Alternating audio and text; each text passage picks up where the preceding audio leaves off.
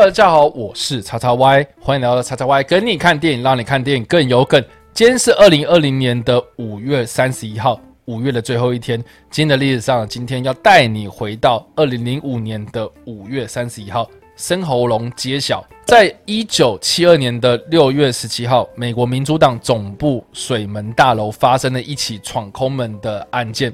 这起闯空门的案件呢，看似非常的寻常，但是在经过详细的调查之后呢，这些窃贼竟然是从对手的阵营，也就是时任美国总统尼克森的。共和党竞选团队派来窃取文件和设置窃听器的这个重大的事件呢，史称“水门案”。当时呢，《华盛顿邮报》的记者鲍勃·伍德沃德和卡尔·伯恩斯坦呢，在一位线人的协助之下呢，共同撰写了系列文章报道这件水门案。并且也揭发爆料了有关尼克森政府的种种丑闻，迫使尼克森总统任命独立检察官来调查这件案件。华盛顿邮报的编辑呢，利用当时还在上映的色情电影《深红龙》这个名称。来称呼这个秘密线人，因此在这几年来啊，深喉龙已经成为了爆料者或是幕后高手的一个代名词。深喉龙的真实身份呢，一直都是美国政治圈或是新闻界重大的秘密。深喉龙的真实身份终于在二零零五年五月三十一号，在鲍勃·伍德沃德和卡尔·伯恩斯坦。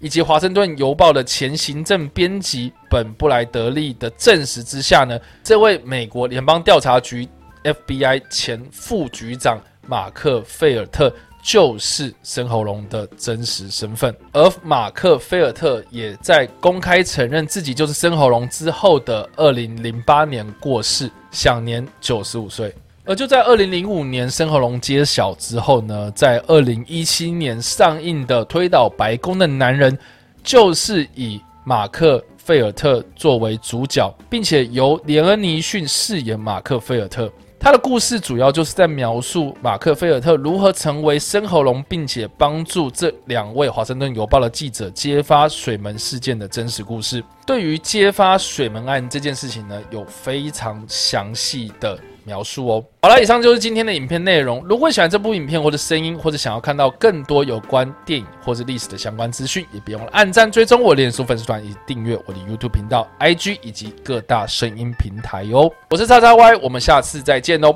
拜。